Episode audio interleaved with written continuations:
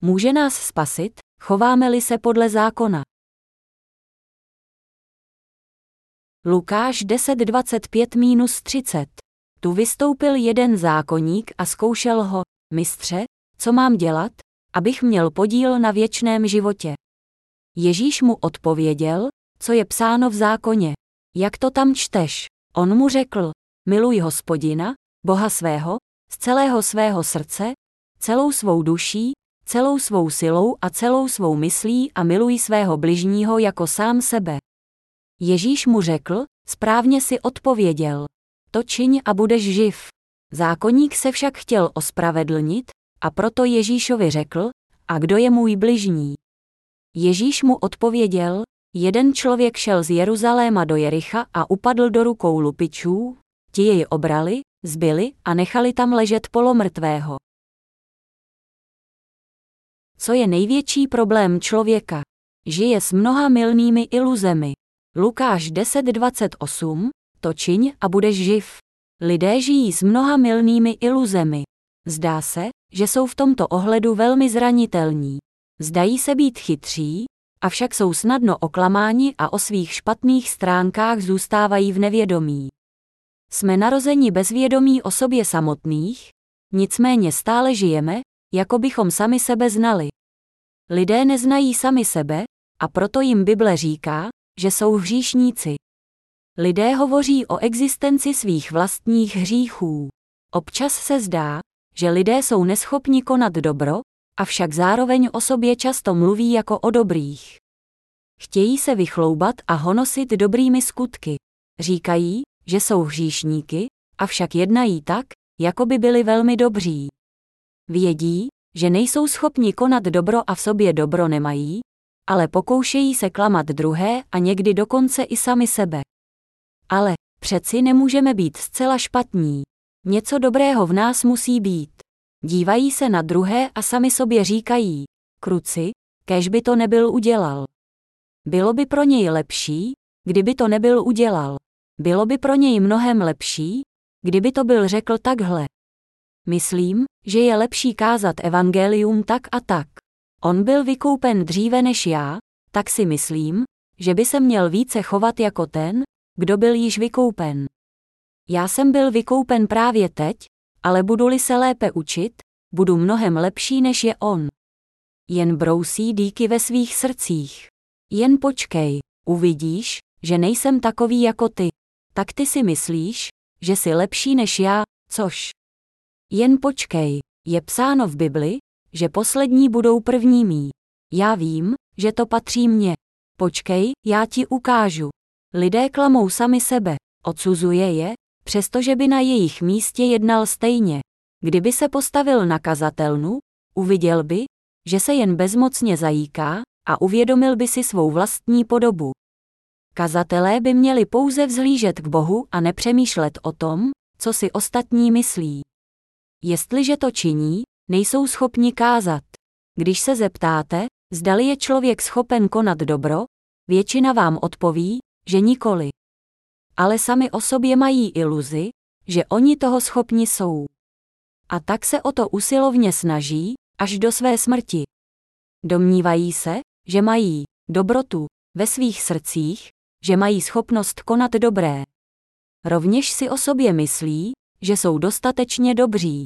Nehledě na délku doby, před níž byli znovu zrozeni, si dokonce i ti, kteří dosáhli většího pokroku při službě Bohu, myslí, pro pána mohu udělat to a tohle. Zřekli jsme se však pána v našem životě, můžeme skutečně konat dobré. Je v člověku dobro, může žít tak, aby konal dobré skutky. Člověk není schopen konat dobré. Kdykoliv se člověk pokusí udělat něco na vlastní pěst, vždycky zhřeší. Po svém vykoupení odstrkují někteří Ježíše stranou a pokouší se konat dobro vlastními silami. V nás všech je pouze zlo. Můžeme se dopouštět pouze zlého.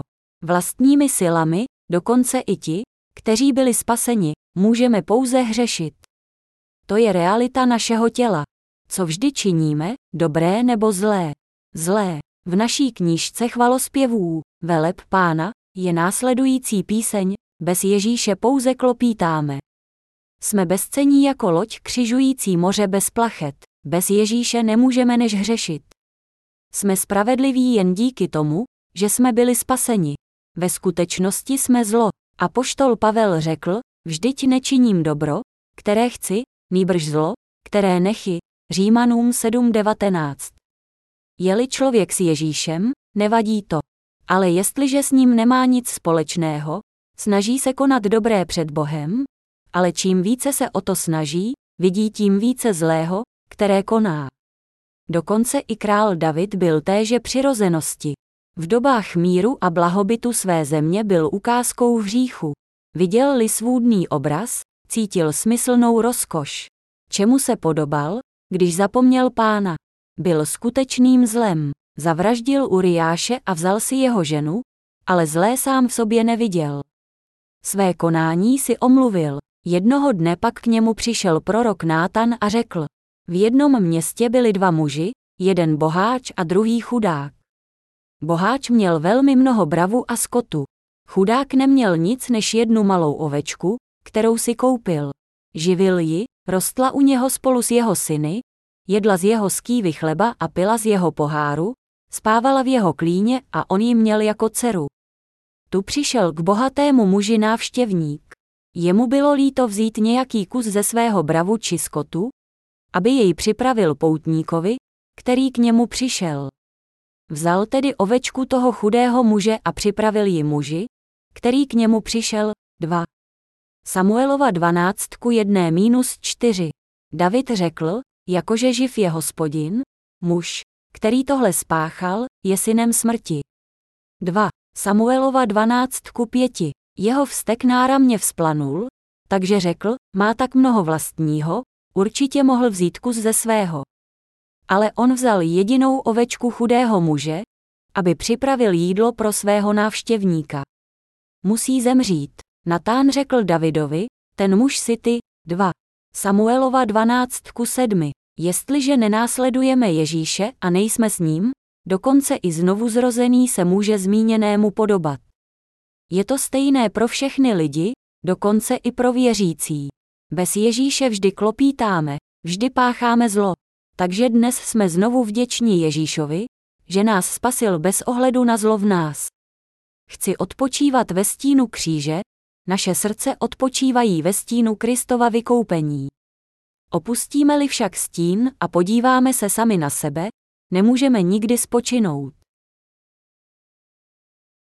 Bůh nám dal spravedlnost víry před zákonem. Co je dříve, víra nebo zákon? Víra. A poštol Pavel řekl, že Bůh nám dal nejprve spravedlnost víry. Dal ji Adamovi a Evě, Kainovi a Ábelovi, poté Šétovi a Enochovi.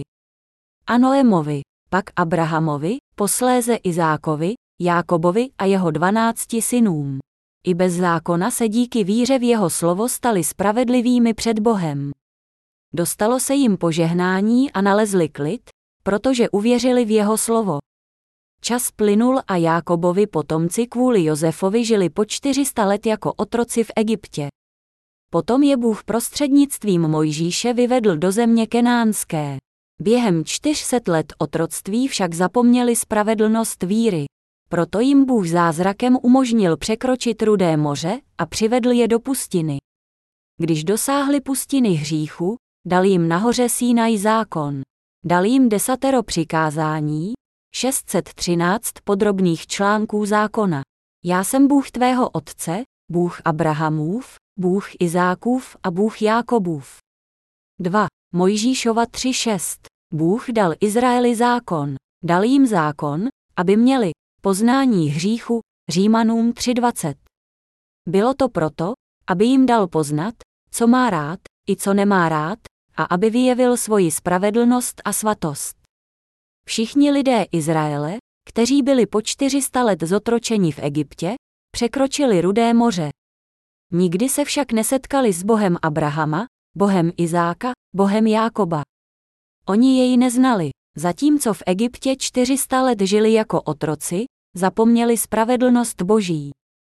Proto neměli svého vůdce. Jákob a Josef byli jejich vůdci, avšak zemřeli.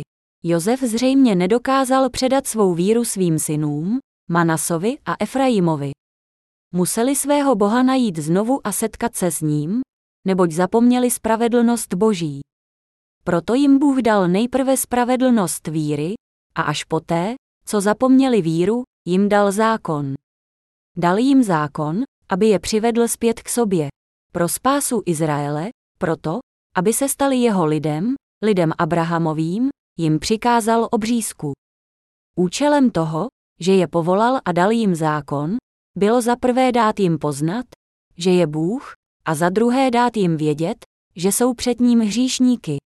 Chtěl, aby před něj předstoupili a stali se jeho lidem tím, že budou vykoupeni prostřednictvím oběti vykoupení, kterou jim Bůh dal.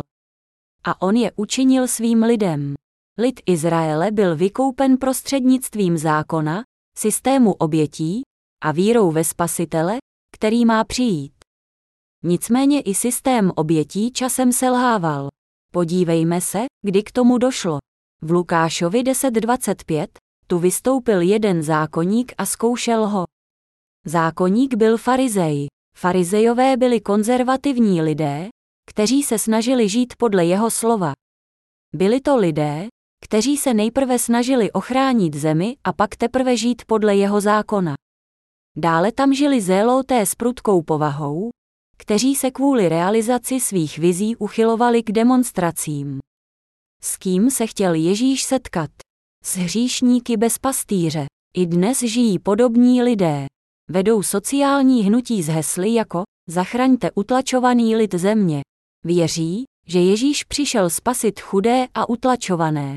Proto se učí teologii v teologických seminářích, účastní se politického dění a snaží se vysvobodit bezprizorné ve všech vrstvách společnosti.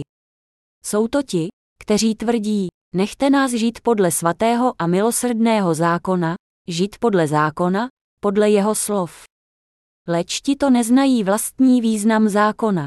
Pokoušejí se žít podle litery zákona, ale nepoznávají božské zjevení zákona. Můžeme tedy říci, že přibližně 400 let před Kristem nebylo ani jednoho proroka, služebníka božího. A oni se stali stádem ovcí bez pastýře. Neměli ani zákon, ani vůdce. Bůh se nezjevil prostřednictvím pokryteckých náboženských vůdců té doby. Země se stala kolonií římské říše.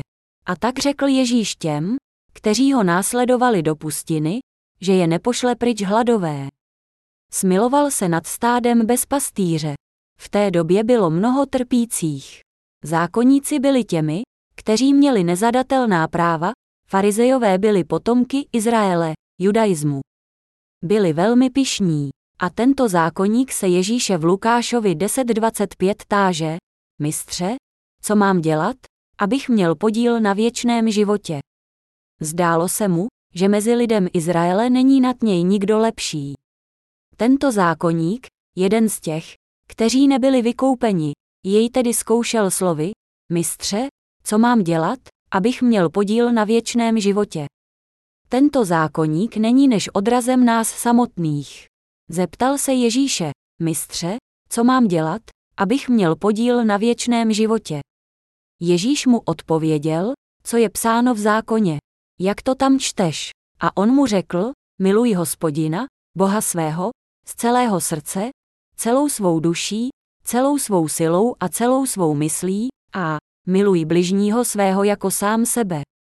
A on mu řekl, správně si odpověděl, to čiň a budeš živ. Zkoušel Ježíše, aniž by věděl, že on sám je zlo, hromada hříchu neschopná konat dobro. Proto se ho Ježíš zeptal, co je psáno v zákoně. Jak to tam čteš? Jak čteš zákon? Jsme hříšníci, kteří nikdy nesvedou žít podle zákona. Jak to tam čteš? Správně si odpověděl, to čiň a budeš živ.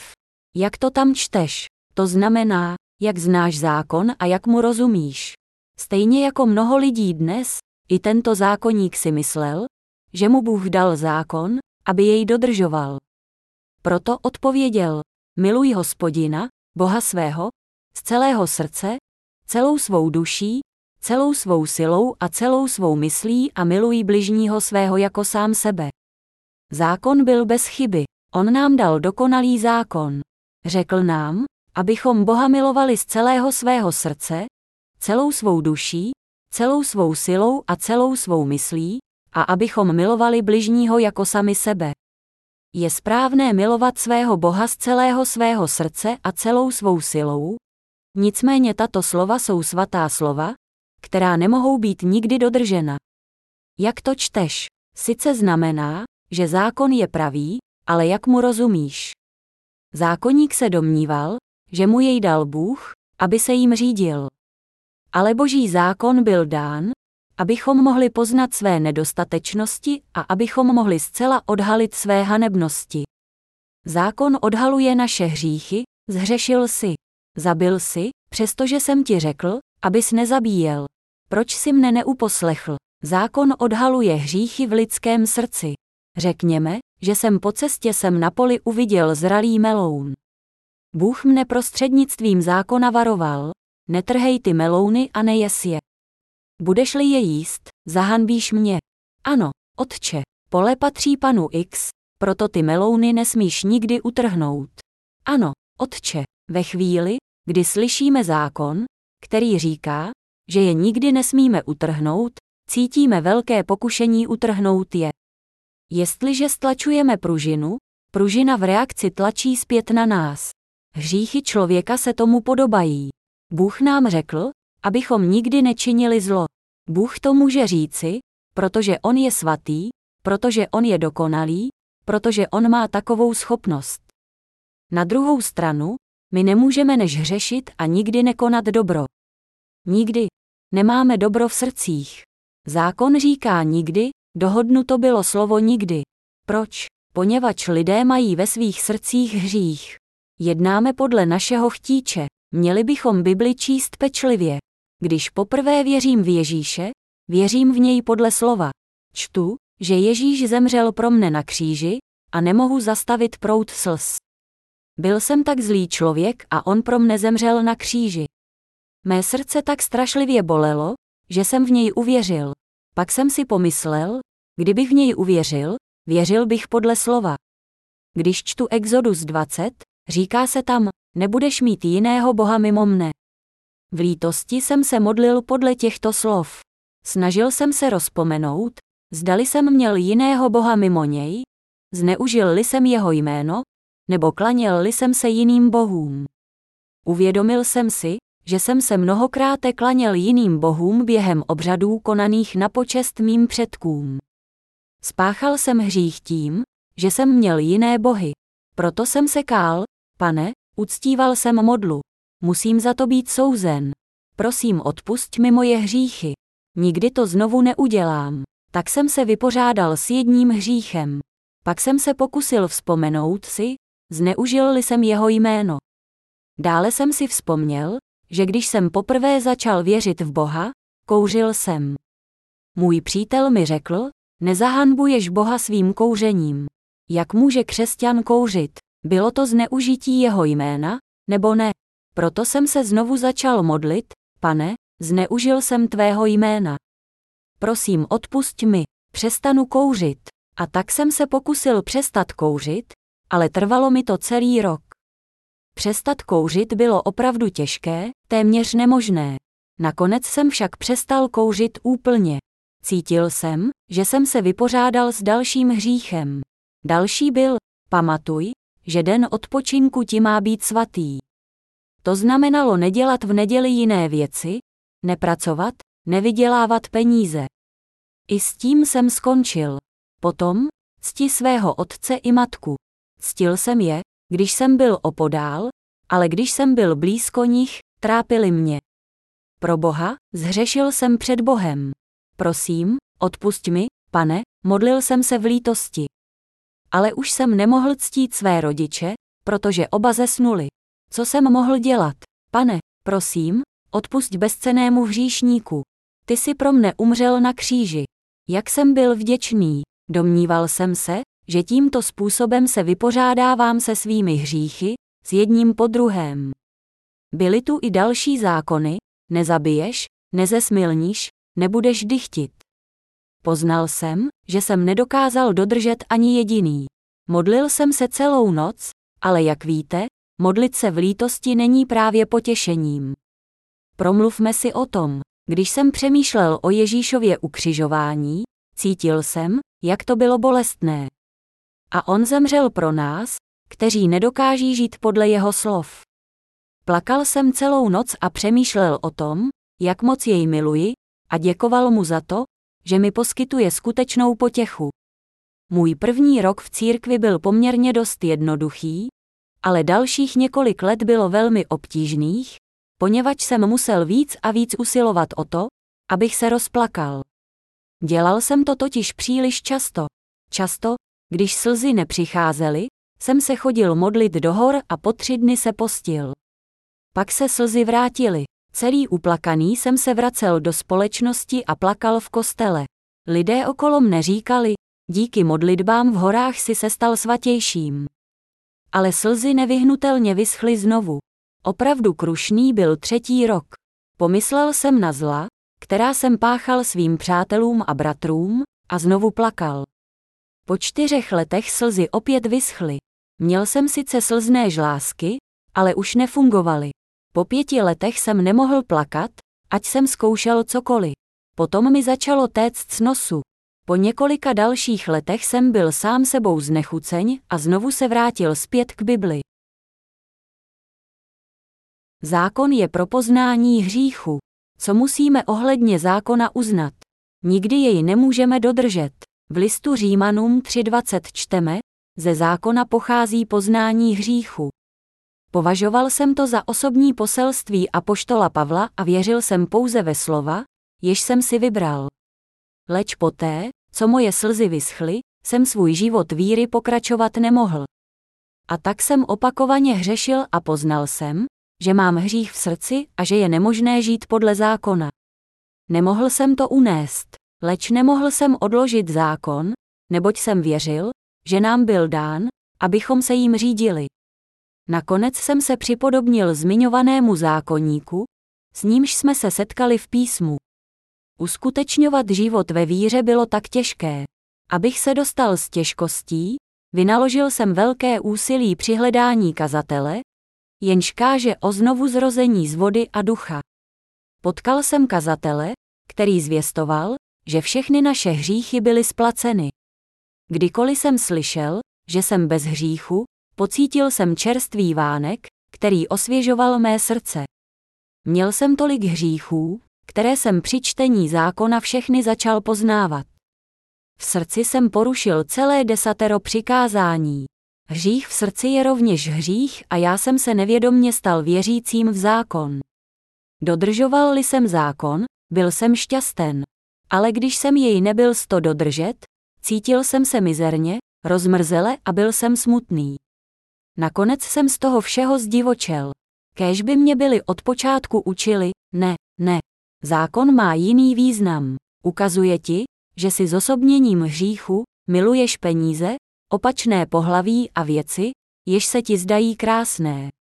Máš věci, které miluješ více než Boha. Chceš následovat věci tohoto světa. Zákon si nedostal proto, abys jej dodržoval, ale proto, abys sám v sobě poznal hříšníka se zlem v srdci. Kdyby mne jen někdo tehdy poučil, nebyl bych musel deset let trpět. Tak jsem žil po deset let podle zákona, až jsem nakonec přišel k tomuto poznání. Čtvrté přikázání zní, pamatuj, že den odpočinku ti má být svatý.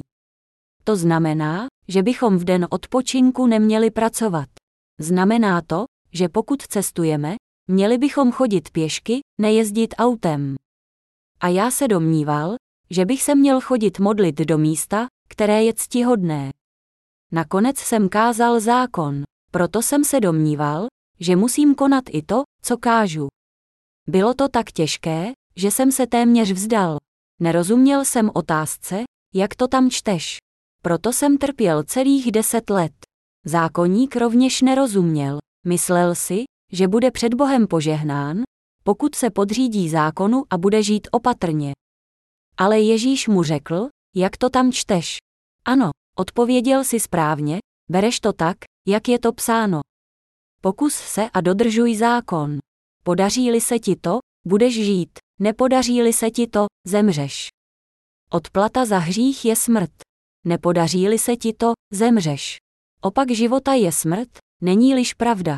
Avšak zákonník stále nerozuměl. Tento zákonník je jako my, já a vy. Studoval jsem teologii celých deset let. Pokusil jsem se o všechno, četl všechno a dělal všechno. Půst, iluze, mluvení cizími jazyky. Po deset let jsem četl Bibli a očekával, že něčeho dosáhnu. Avšak duchovně jsem byl slepý muž.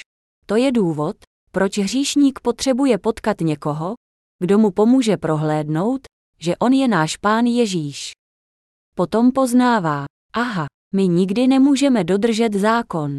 Nezáleží na tom, jak moc se o to snažíme, snažit se se můžeme jen zemřít. Ale Ježíš přišel, aby nás vodou a duchem spasil. Haleluja! Můžeme být vykoupeni vodou a duchem. To je milost, dar boží.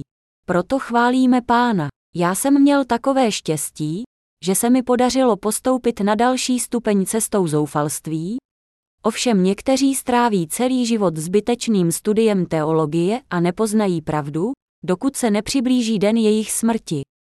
Někteří věří celá desetiletí, či po celé generace, ale nikdo z nich není znovu zrozen. Ze stupně hříšníka postoupíme, uznáme-li, že nikdy nemůžeme dodržet zákon, a pak předstoupíme před Ježíše a budeme poslouchat evangelium vody a ducha. Když potkáváme Ježíše, postupujeme ze stupně všech soudů, zatracení.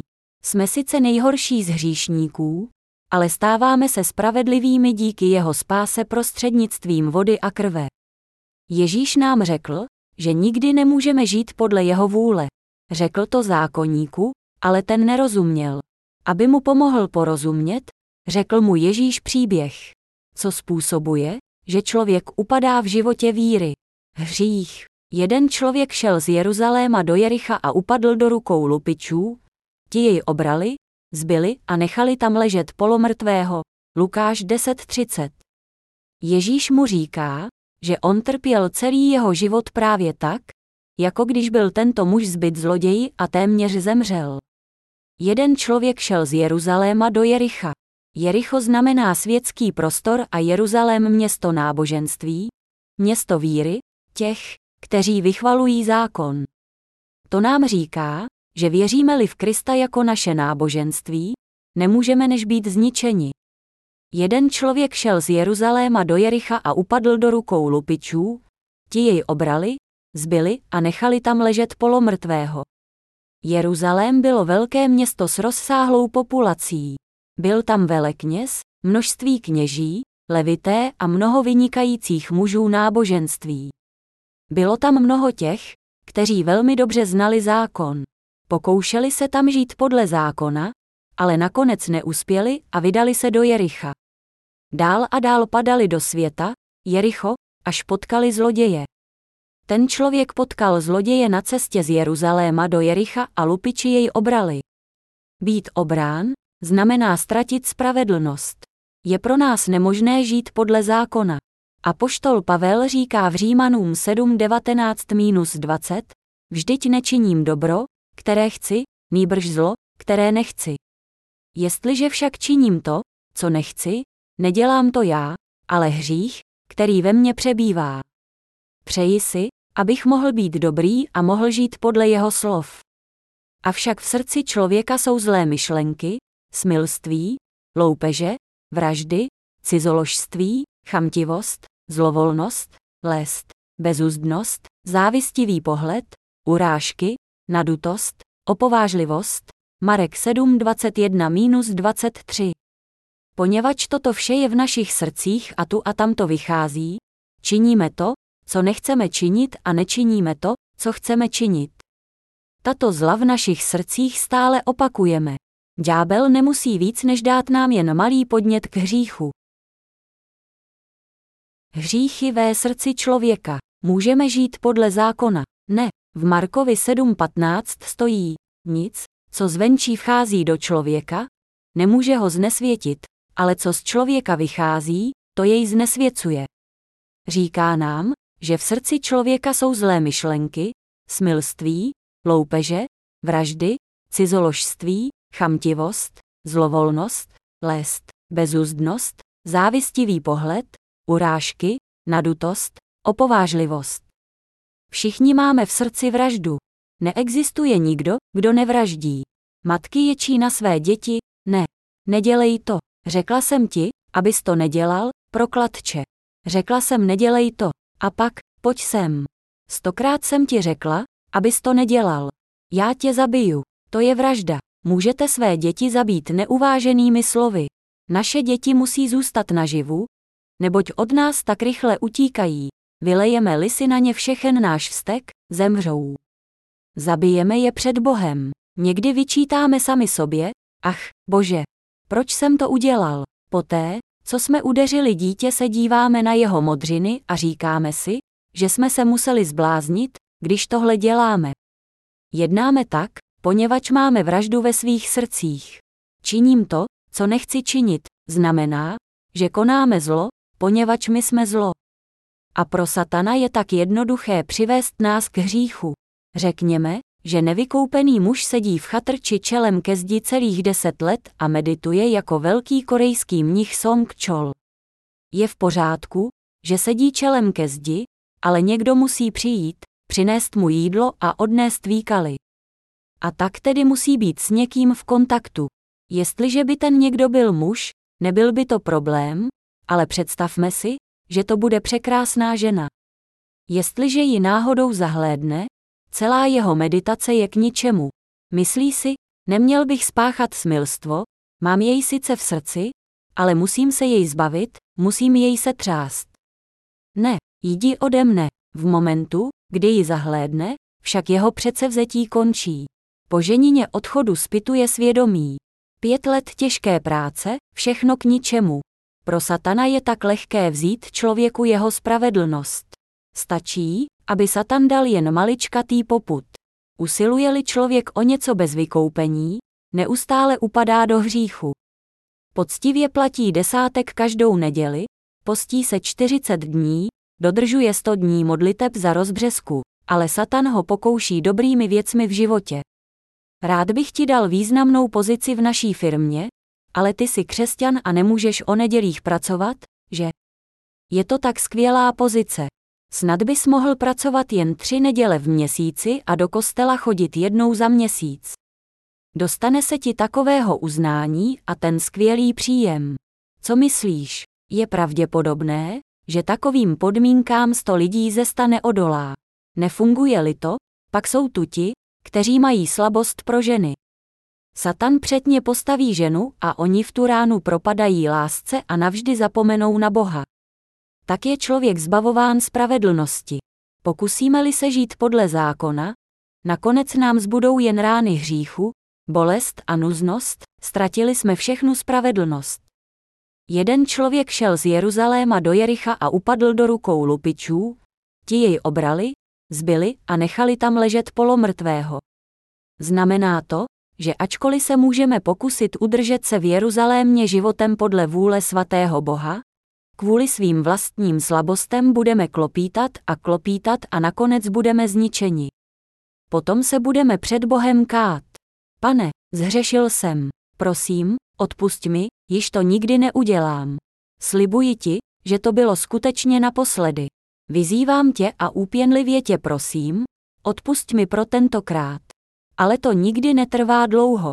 Člověk nemůže v tomto světě žít bez hříchu. Několikrát se mu může podařit se hříchu vyhnout, ale je nemožné, aby člověk nakonec nezhřešil znovu. Proto pácháme další hřích. Pane, odpust mi prosím. Bude-li v tom pokračovat, odchýlí se od církve, náboženství. Pro své hříchy se odchyluje od Boha a končí v pekle. Jít do Jericha znamená upadnout do bezbožného světa, přiblížit se světu a vzdálit se Jeruzalému. Na počátku se Jeruzalém stále blíží, avšak jak se opakuje neustálý cyklus hříchu a pokání, se nalézáme stojící v ulicích Jericha, propadnutí hluboko do světa. Kdo může být spasen? Ti, kteří se vzdají pokusů o vykoupení prostřednictvím vlastního díla. Koho potkal onen muž na cestě do Jericha? Potkal zloděje, Ten, kdo dokonce nežije ani při zákonu, se stává nízkým podvraťákem. Opíjí se, kdekoliv usíná a kdekoliv močí. Tento pes se další den probudí a pije znovu. Podvraťák se živí i vlastními výkaly. Proto je to pes. Ví, že by neměl pít. Příští ráno se kaje, nicméně pije dál.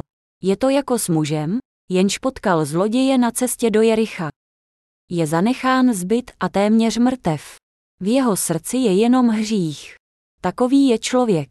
V Jeruzalémě lidé věří v Ježíše a žijí podle zákona, ale jsou zanecháni jen s hříchem v srdcích. Vše, co mohou ve svém náboženském životě ukázat, jsou rány hříchu. Ti s hříchem v srdci jsou uvrženi do pekla. Vědí to, avšak nevědí, co dělat. Nebyli jste vy i já tamtéž. Ano, všichni jsme stejní. Zákonník, jenž neporozuměl zákonu božímu, bojoval celý život, ale nakonec skončil zraněný v pekle. On je jako my, vy a já. Pouze Ježíš nás může spasit. Kolem nás je tolik chytrých lidí, kteří svou chytrost neustále dávají na odiv. Předstírají, že žijí podle božího zákona. Nedokážou být sami k sobě upřímní. Neumí věci nazývat pravými jmény, ale lpějí na udržování svého vzhledu, aby vypadali důvěryhodně. Mezi nimi jsou hříšníci na cestě do Jericha, ti, kteří jsou byti zloději a ti, kteří jsou už dávno mrtví. Musíme vědět, jak jsme před Bohem zranitelní. Měli bychom před Bohem přiznat, pane, jestliže mě nespasíš, ocitnu se v pekle. Prosím zachraň mne, půjdu, kamkoliv mi poručíš i navzdory hromům bleskům, jen když mi dovolíš uslyšet pravou zvěst. Opustíš-li mě, skončím v pekle. Prosím tě, zachraň mě. Ti, kteří vědí, že směřují do pekel, ti, kteří rezignovali na vlastní úsilí a plně se spolehli na pána, ti všichni budou spaseni. Nikdy nemůžeme být spaseni vlastními silami. Musíme vědět, že jsme jako onen muž, který upadl do rukou zlodějů.